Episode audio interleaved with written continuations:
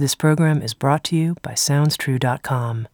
At SoundsTrue.com, you can find hundreds of downloadable audio learning programs, plus books, music, videos, and online courses and events.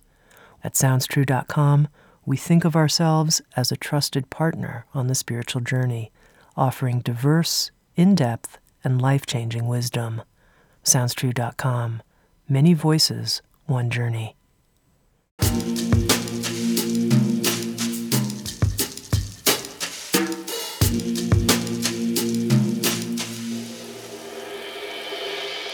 You're listening to Insights at the Edge.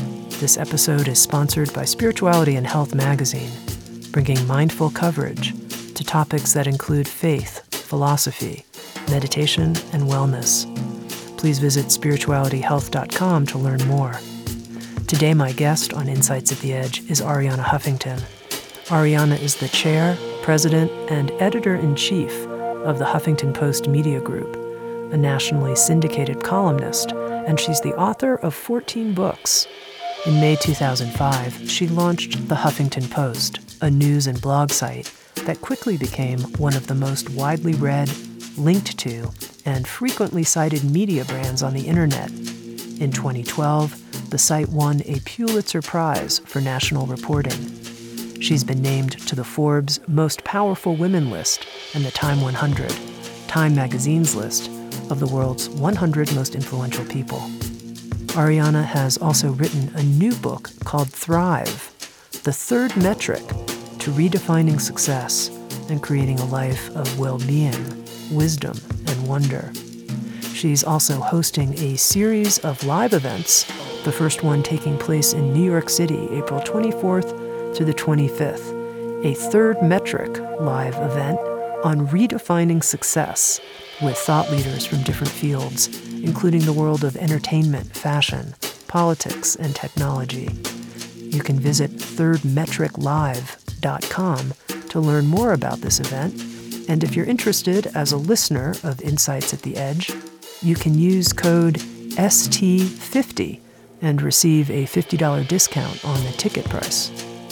In this episode of Insights at the Edge, Arianna and I spoke about third metric living what might it mean to make well being, wisdom, and wonder a priority in our life, and the changes that are necessary to do so, particularly in relationship to how we define success and how we relate to technology. We also talked about her sense that we're reaching a critical mass in terms of the mainstream world prioritizing the importance of this third metric. And finally, we talked about how to navigate periods of suffering in our life with attention to gratitude, and how becoming conscious of our death is one of the greatest tools we have for third metric living. Here's my conversation with Arianna Huffington.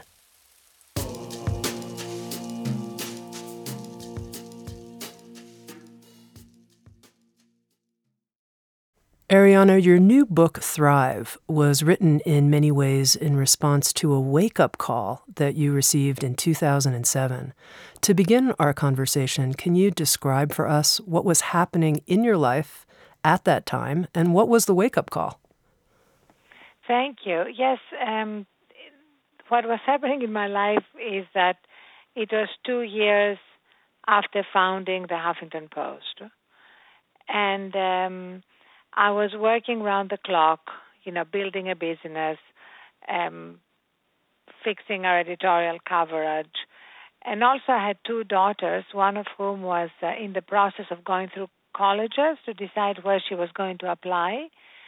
And so all that together um, meant that um, when we got back from the college tour, I was completely exhausted, and I woke up in the morning, got to my desk, and uh, collapsed and hit my head on the way down, broke my cheekbone, and got um, four stitches on my right eye.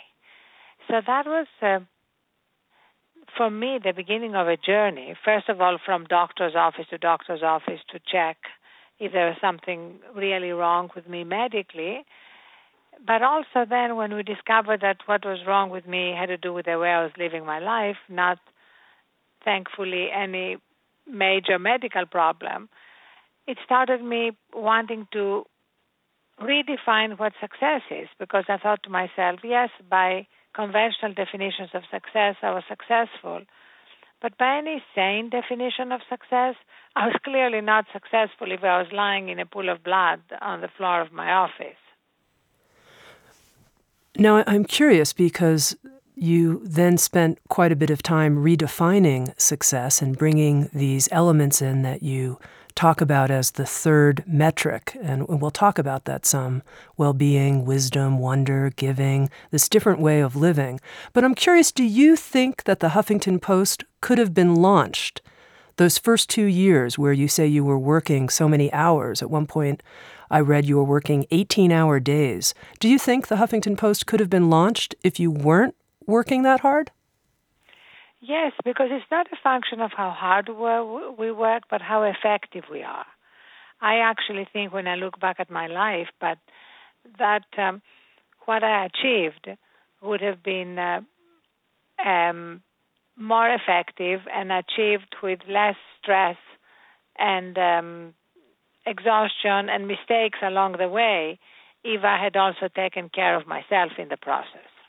Because we now have um, conclusive scientific evidence that there is really no trade off between taking care of ourselves and how effective we are. That, on the contrary, when we get enough sleep, we are less reactive, we are more likely to be able to um, listen to the whisperings, our own intuition, uh, be able to uh, make better decisions, uh, notice the red flags, all the things that um, leaders and everybody have to do.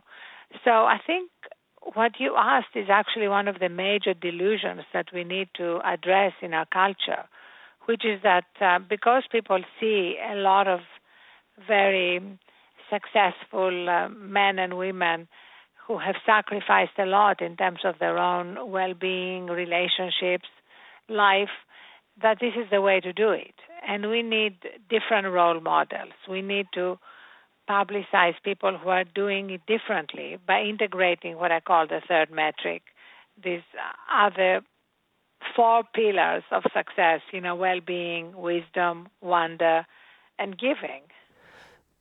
Arianna, as the president and editor in chief of the Huffington Post Media Group, how many hours do you work now in your role? What the most important thing is not how many hours I work, but how many hours I sleep, because that was for me was the, the major habit I changed. I went from four to five hours to seven to eight hours, and that has had, has been transformational because it means when I wake up, I'm actually rested, recharged, ready to be fully present um, in my day. So, however many hours I work each day, and it varies um, because no two days are the same, what matters is that I'm fully present for that time. Now, it's interesting that you brought up sleep here in our conversation so early on because in reading your book, Thrive, you actually talk quite a bit about sleep and you call it the most powerful keystone habit in your life. Powerful keystone habit. I think that's interesting. Yes, for me, that's the most powerful keystone habit. You know, everybody has their own keystone habits, and um, by which we mean one important habit that when we change, everything else is easier to change. Mine was sleep. Um, so, you know, yours might be something else. But what is important is to um, to make that one fundamental change and then notice how much easier everything else becomes. And can you tell me how you changed your relationship to sleep? What actual changes you had to make in your life to get eight hours of sleep? um, well, the first thing was to look at when I had to start my day. And then often it meant saying no to things that I might want to do the night before so that I can get my eight hours.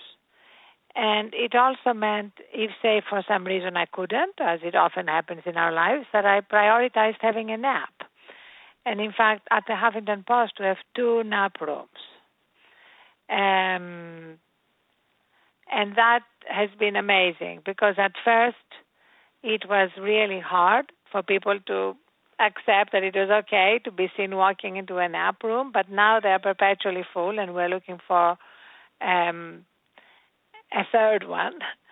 And also, what I think has been great is to to change the workplace so that what is stigmatized is walking around like a zombie, like then rather than being seen walking into a nap room. Mm-hmm. What is a nap room like? Is it a place just for one person to nap, or do we get to nap with our coworkers? um, one one nap room has uh, two places. You know, a nap pod. You know, this kind of futuristic looking place uh, things, and a long uh, chaise.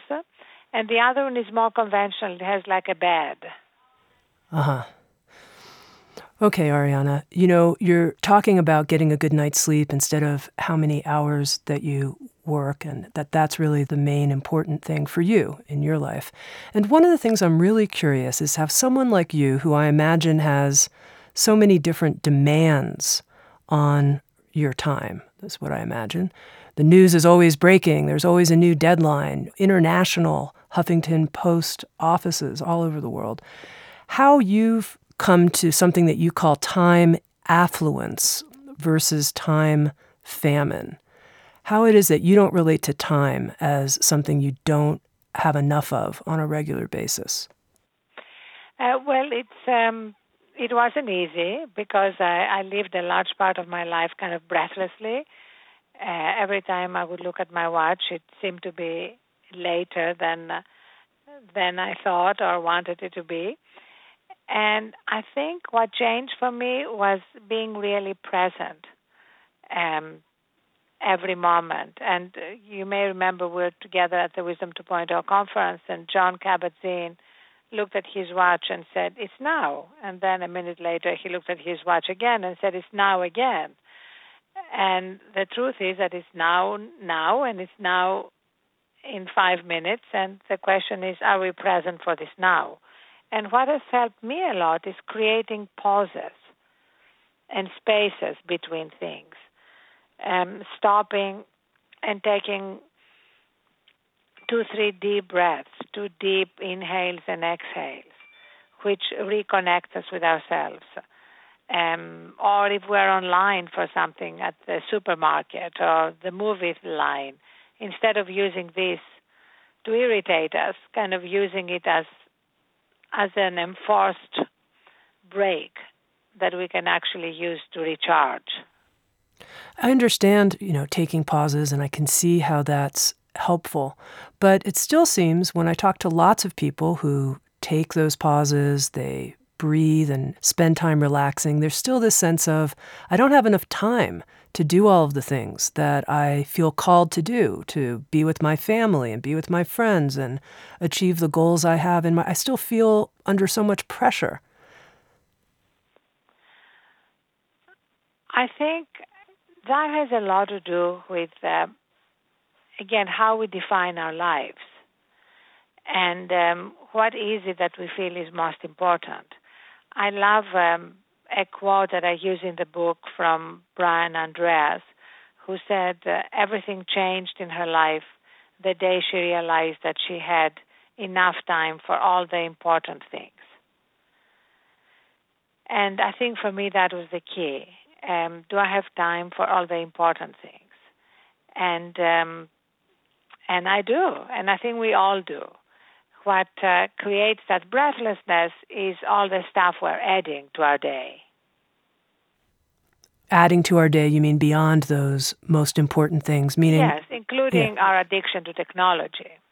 You know, how much time do we spend online or on our social media um, or multitasking instead of being fully present in what we're doing?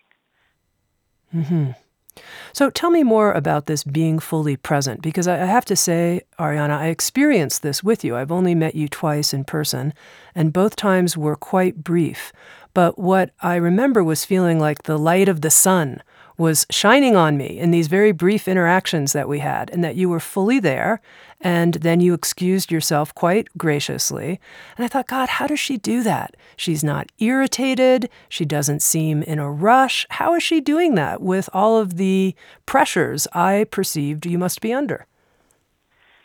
Well, uh, thank you, first of all. I think it's a it's a work in progress. I know that when I'm fully present in every encounter, I end my day actually recharged. It's when I'm I'm scattered, when I'm I'm trying to to do more than one thing at a time that it's exhausting. And they have found now scientific evidence that multitasking, which scientists tell us doesn't exist, it's actually task switching, is one of the most stressful things we can do.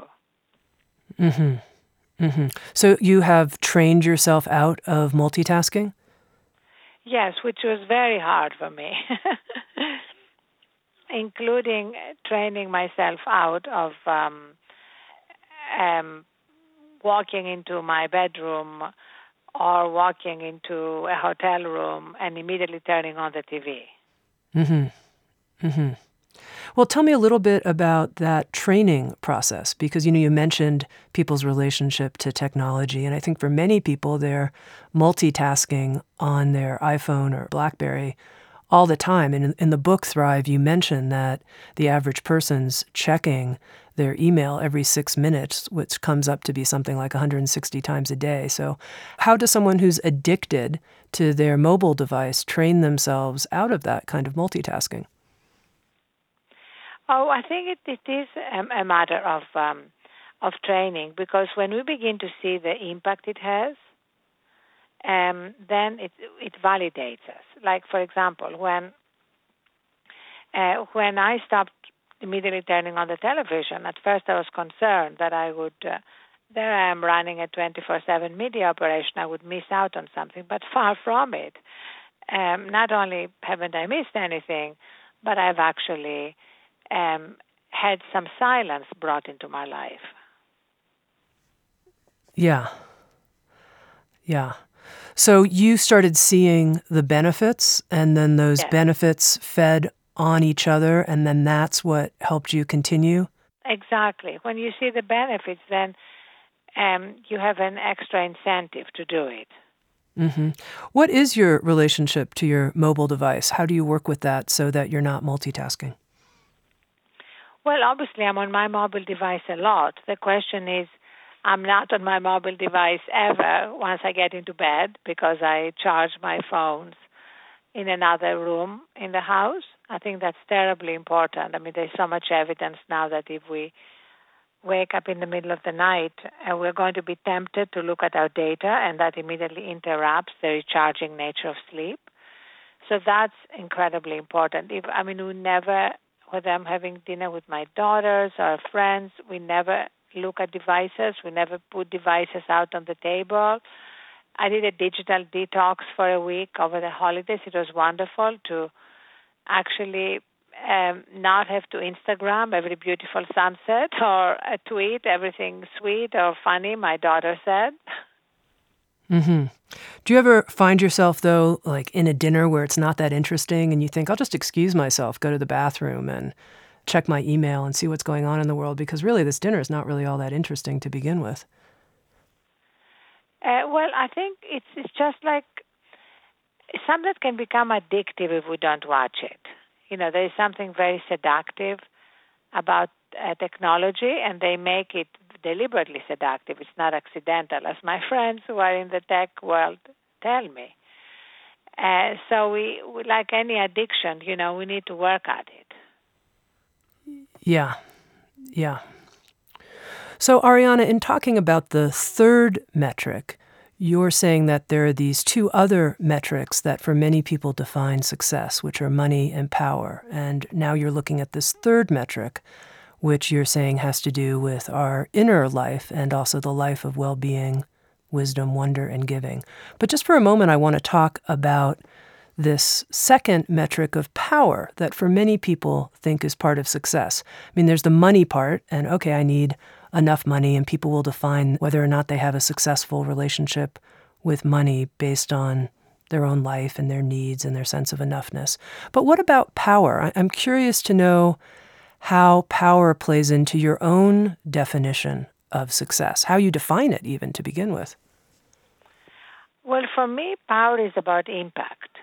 You know, the ability to influence things and and have a real impact on all the things that matter.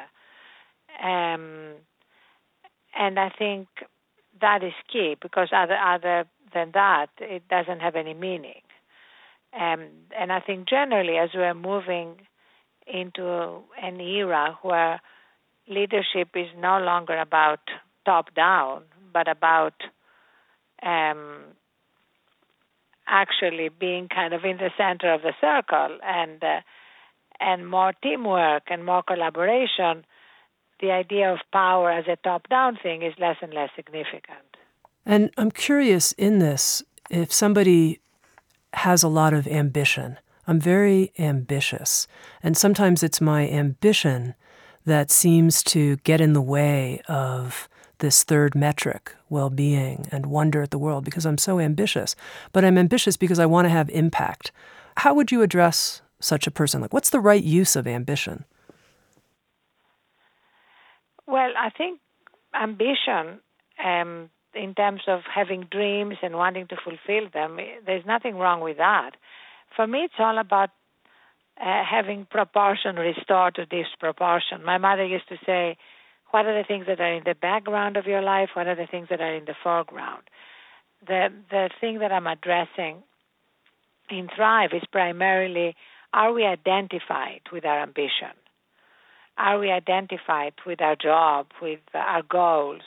Or do we realize that we are bigger than all that? You know, um, Oprah asks this question, you know, what do you know for sure? And my answer is um, what I know for sure is that who we are inside us, who we truly are, is much bigger and more magnificent than anything we are outside in the world, however great that may be. Now, what if somebody says, well, you know, Arianna, it's kind of easy for you to say that because you've achieved so much in terms of the first two metrics, money and power. You know, you, you have so much success in those realms so you can focus on this inner dimension, who we are on the inside. But someone listening says, that's not my experience. And so I need to focus a lot more on those outer things. So I think that's a very valid question. And I address it in the book because it's very important to make it clear that that we are able to tap into our own well-being, wisdom, and sense of wonder and giving, no matter where we are in life, whether we are struggling to put food on the table or whether we are at the top of the world, uh, that place in us is available to us. And when we tap into it, we are going to be more resilient and more able to deal with all the challenges and adversities that our life is, is bringing us. I mean, that's why I even quote people in concentration camps. I mean, you can't have anything, you know, more um, extreme than that, or at least few few things in life. And yet we have Viktor Frankl and others who've talked about there were people who remained connected to their essence and remained connected to their loving, which seems a Herculean task to those of us who haven't, you know, had to deal with anything like that. Mm-hmm. One of the points that you make in Thrive is that we're actually at this point of change in the culture. You say that we're hitting critical mass in terms of more and more people now in the mainstream actually being interested in this third metric in our inner life. Do you really think we're hitting critical mass, Arianna? Really? Yes, I think if we, if you look at the world, um, it's almost like a split screen. You know, you have uh, a lot of the world proceeding in the old way with burnout, sleep deprivation, exhaustion, depression, addiction, all the epidemics that we are facing. But you also have more and more people and more and more companies. 35% of of large and medium-sized companies in the in the United States introducing some form of stress reduction. Um, you have um, CEOs in 2013 coming out not as being gay but as being meditators. Many of them, like Mark Benioff of Salesforce or or um, Ray Dalio of Bridgewater, saying that they've been meditating for over 25 years, but somehow they never said it before because meditation, slowing down, all these things were equated with flakiness and new aginess and California. and uh, so, yes, there, there are big shifts happening. I think part of the reason that I'm quizzical or unclear, are we really hitting this thing called critical mass? Is here a company like Sounds True, we've been around for almost three decades now, and teaching people breathing, meditation practices. And for the whole course of the company's history, people would say, you know, we're about to hit a breakthrough point. It's going to happen, the tipping point. You know, the world's interconnected, the, the hundredth monkey, harmonic uh-huh. convergence, etc. And yet we see a continuation of so much injustice in the world while a small portion of the population does seem to be tuning to their inner life and starting to change their value system. But I want to know what you mean by hitting critical mass in terms of how the world might look different in the next decade or two to come. So, uh, I mean, you're absolutely right. Like in any transition, um, how you feel about it depends on whether you're focusing on what is dying or on what is being born, uh, because we are seeing everything at once. And I think as we are moving into an era where people are realizing that our world is shaped from the inside out, there's going to be a greater prioritizing of that. Because right now, all the signposts and the messages that we get from our culture are all about climbing the ladder, making more money, however much money we may already have. And so now we need to create our own tribes, our own body system, our own uh, rituals to reinforce uh, regularly reconnecting with our essence.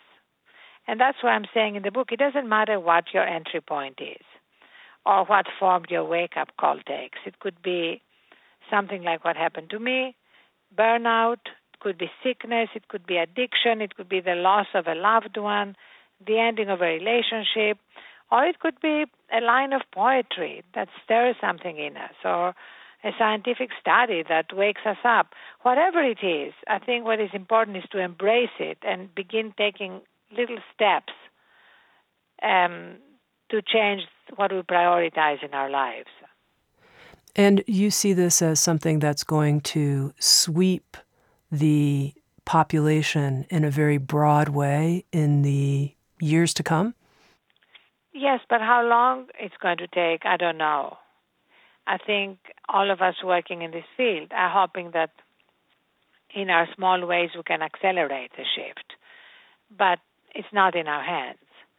We can do our part and then um, and then watch, you know, the response and um, and what happens.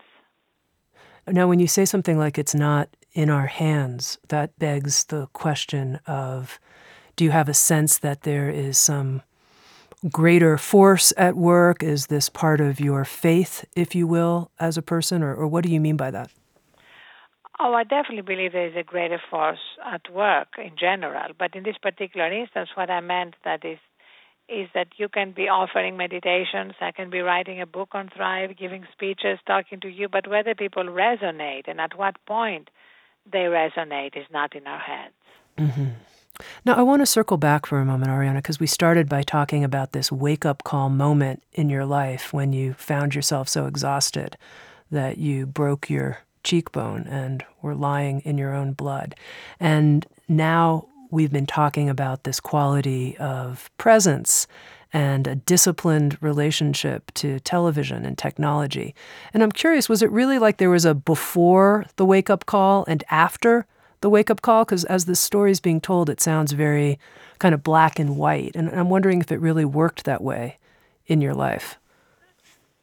It was pretty black and white in terms of the, the prioritizing and um, how important I made these practices.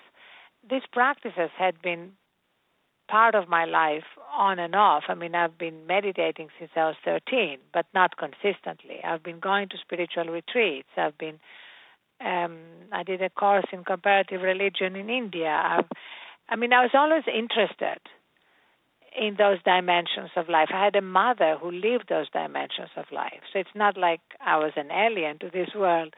But there's a big difference between um, occasionally integrating this in my life and and working to live my life um, from the inside out with these practices being at the heart of what I'm doing. And I'm by no means doing this perfectly, um, but it's definitely a big priority.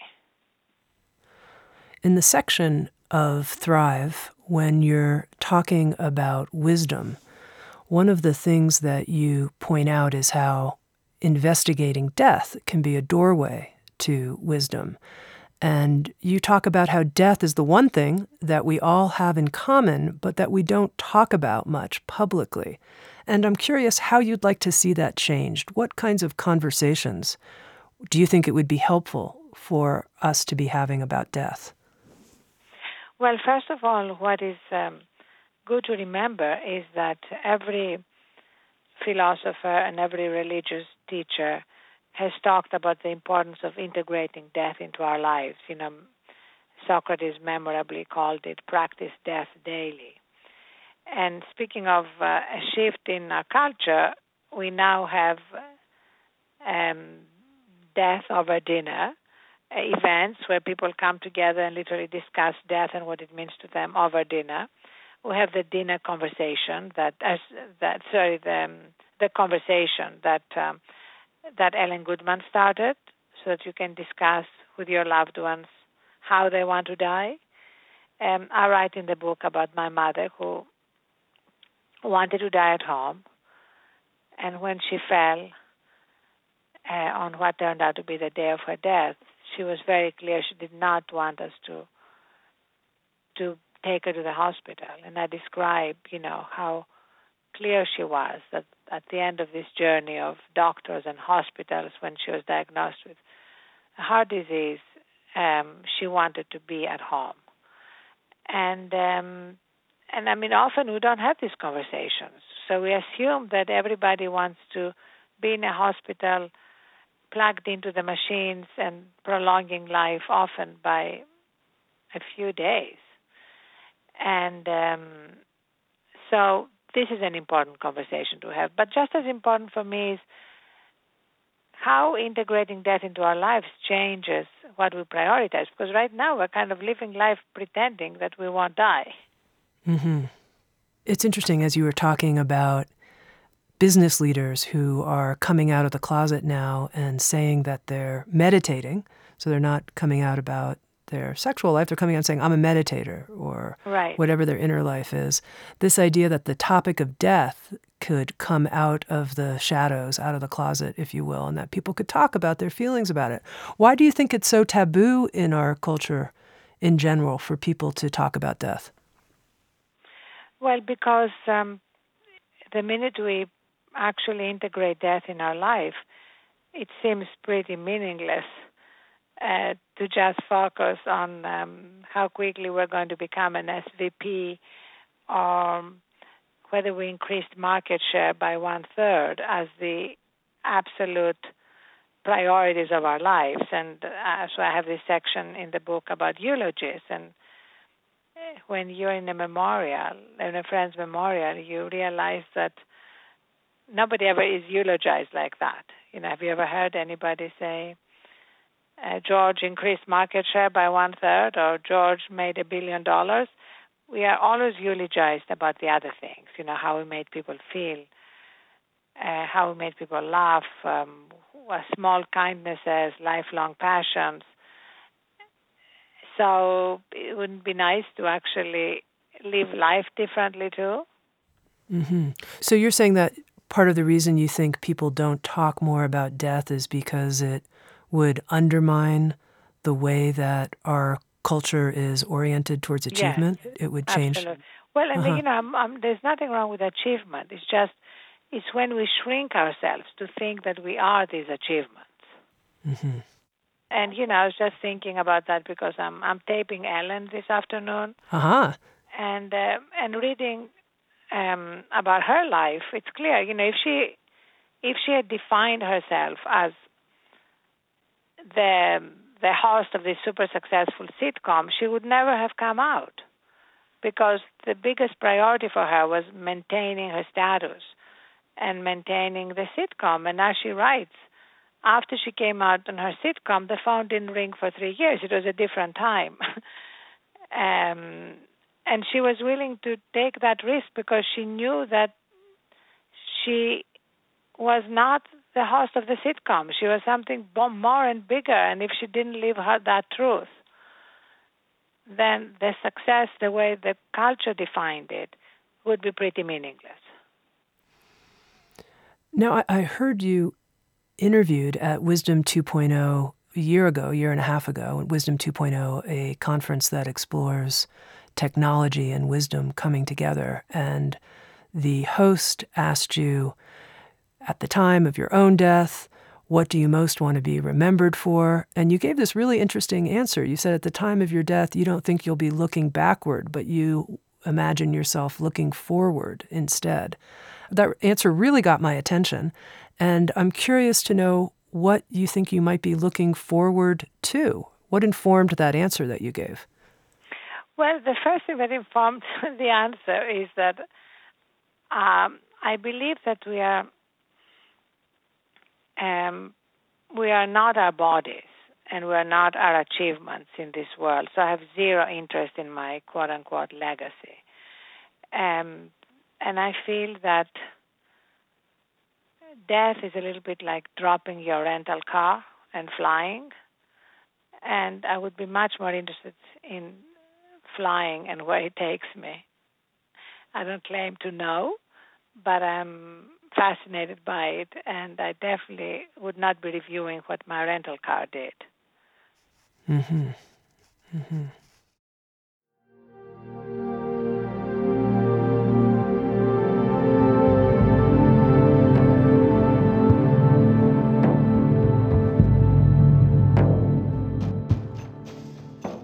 You're listening to Insights at the Edge, produced by Sounds True. We welcome you to learn more about our collection of more than a thousand learning programs and receive two free gifts just for visiting us. Just go to soundstrue.com backslash free gifts. That's soundstrue.com backslash free gifts. And now, back to Insights at the Edge.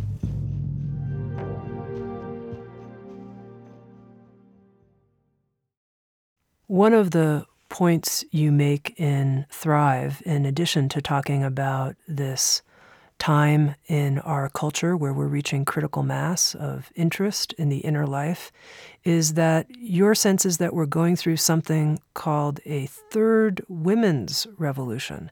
And I'm wondering if you can talk a little bit about that, how you see this third women's revolution.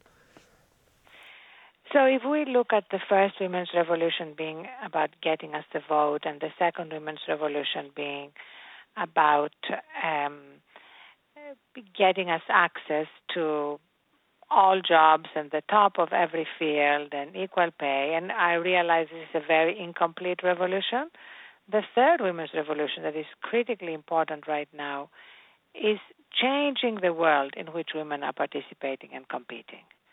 Um, it's not enough anymore to say, I want to have 50% of the top jobs in the world when the world is not working the way it's designed by men. It's not working for women, it's not working for men, it's not working for polar bears. And, and I think women have to take the lead in changing it with the help of many good men because it's particularly not working for women. We have stats that show that women in stressful jobs have a 40% greater incidence of heart disease and 60% greater threat of diabetes because of the way we internalize stress. Mm-hmm. And seeing, as you have in your position, what the different levers are that could create dramatic changes in the world, in the system that we're all living in, what do you think are those most important levers that women can pull, that women can focus on to create these kinds of changes?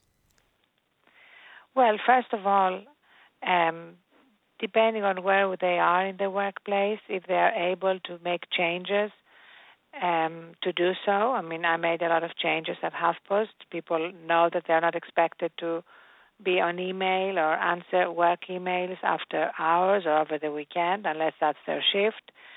We have um, regular meditation, yoga, breathing classes, healthy snacks, the nap rooms, and, and a sense that we value everyone for much more than their job that they're doing at HuffPost. And, and what I want to stress is what is good for employees is good for HuffPost. And more and more companies are identifying that and, and realizing that that what is good for their employees is good for the bottom line.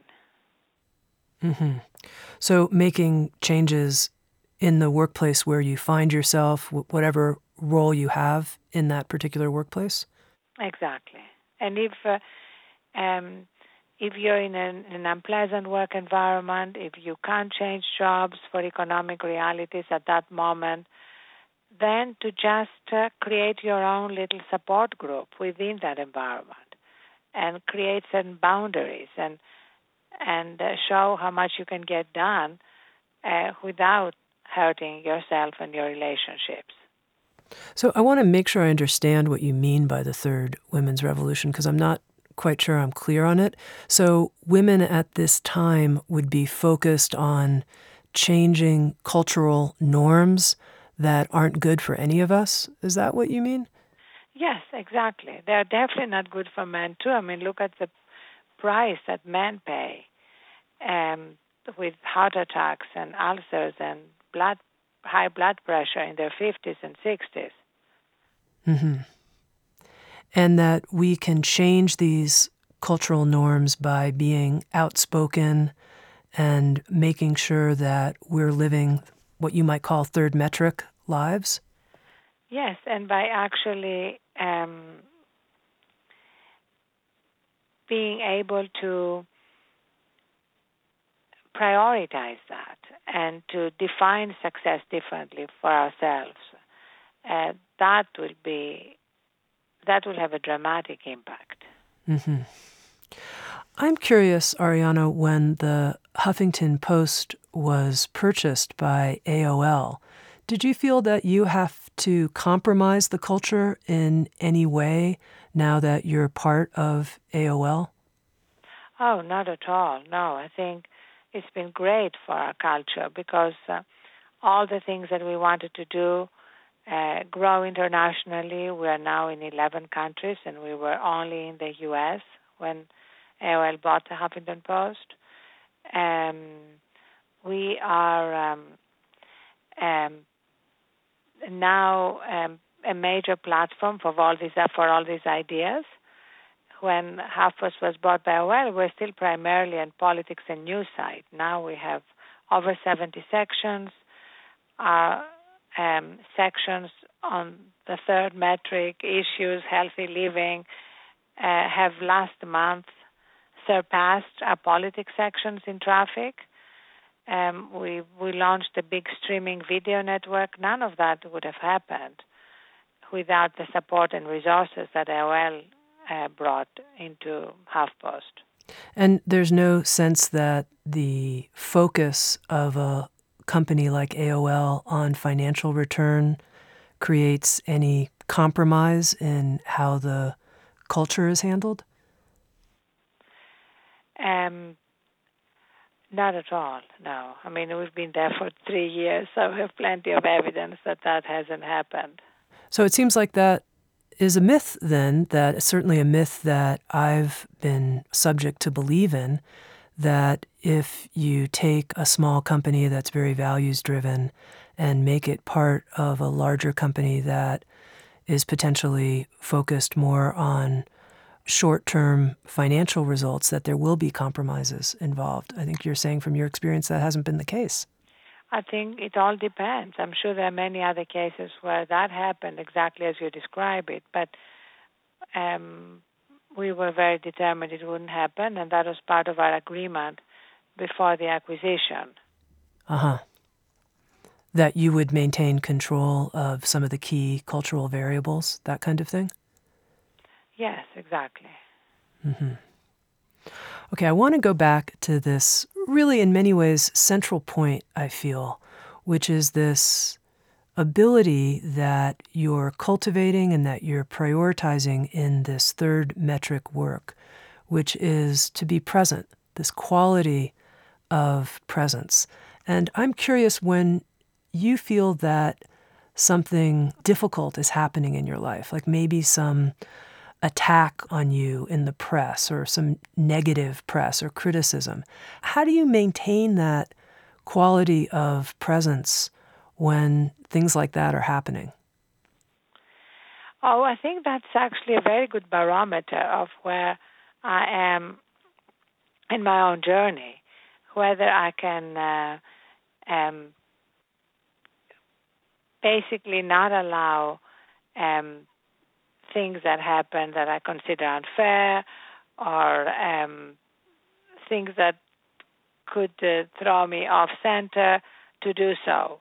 And if I if they do throw me off center, to my role model is is a child. The way a child reacts to being upset, and then two minutes later it's gone. You know, I don't believe in in growing a thick skin. I believe in being permeable. You know, you get upset and then you let the upset go through you and then out of you. Mm-hmm. And when you have a sense that perhaps you're not spending your time the way that you could be, or, oh, this could be a waste of my time. What am I doing? This is not really the right way I could be spending my time. How do you stay present in those situations?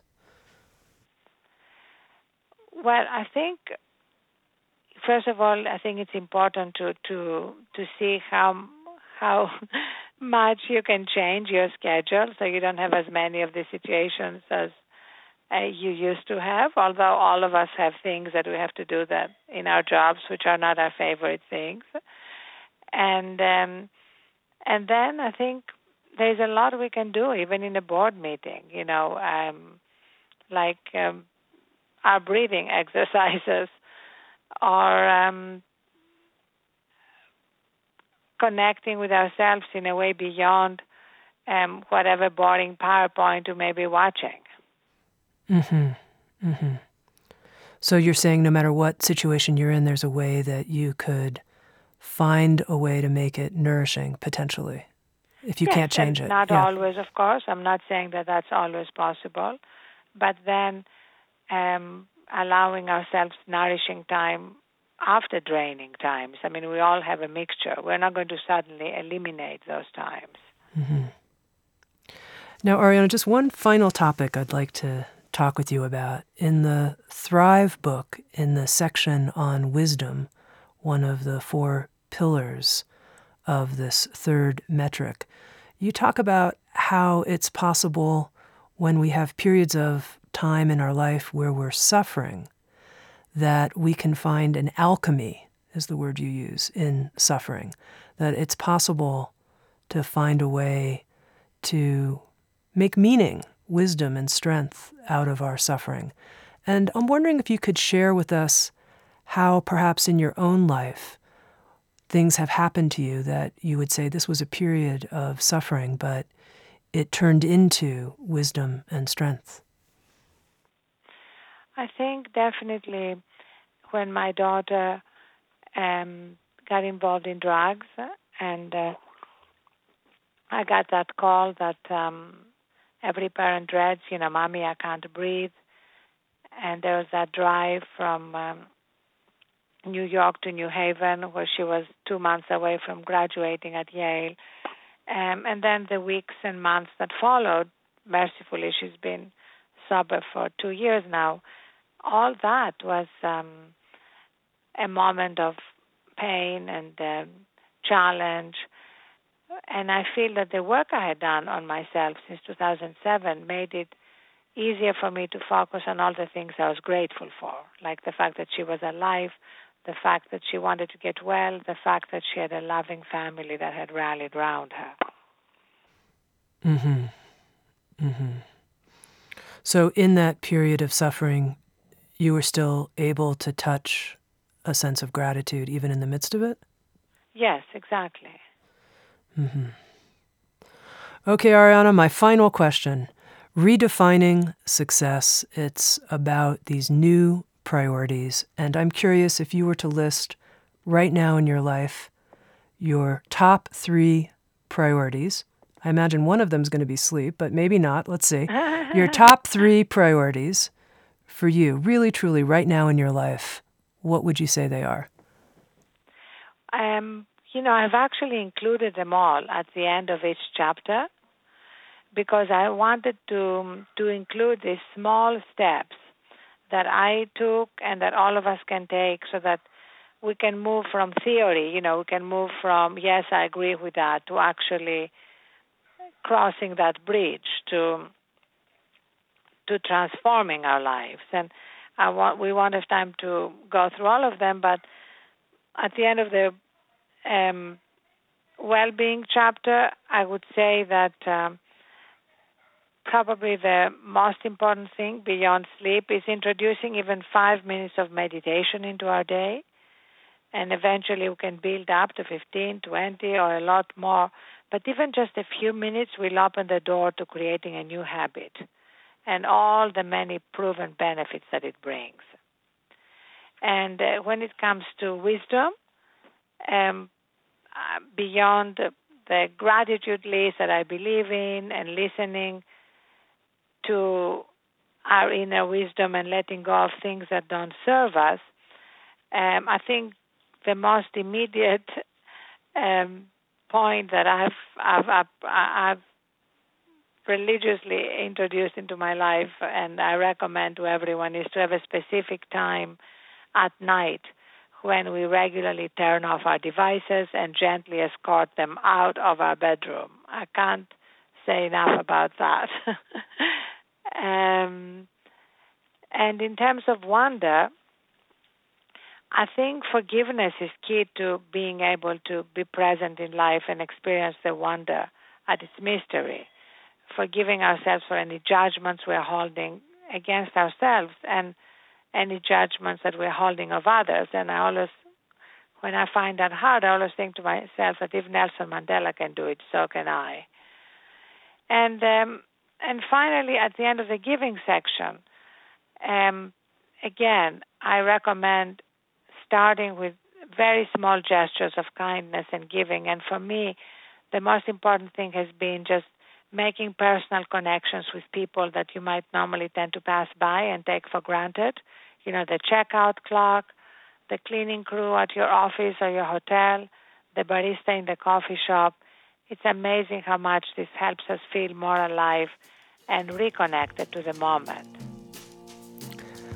Arianna, thank you so much for being willing to bring your time and your presence and your love and your priorities to our program Insights at the Edge. Thank you.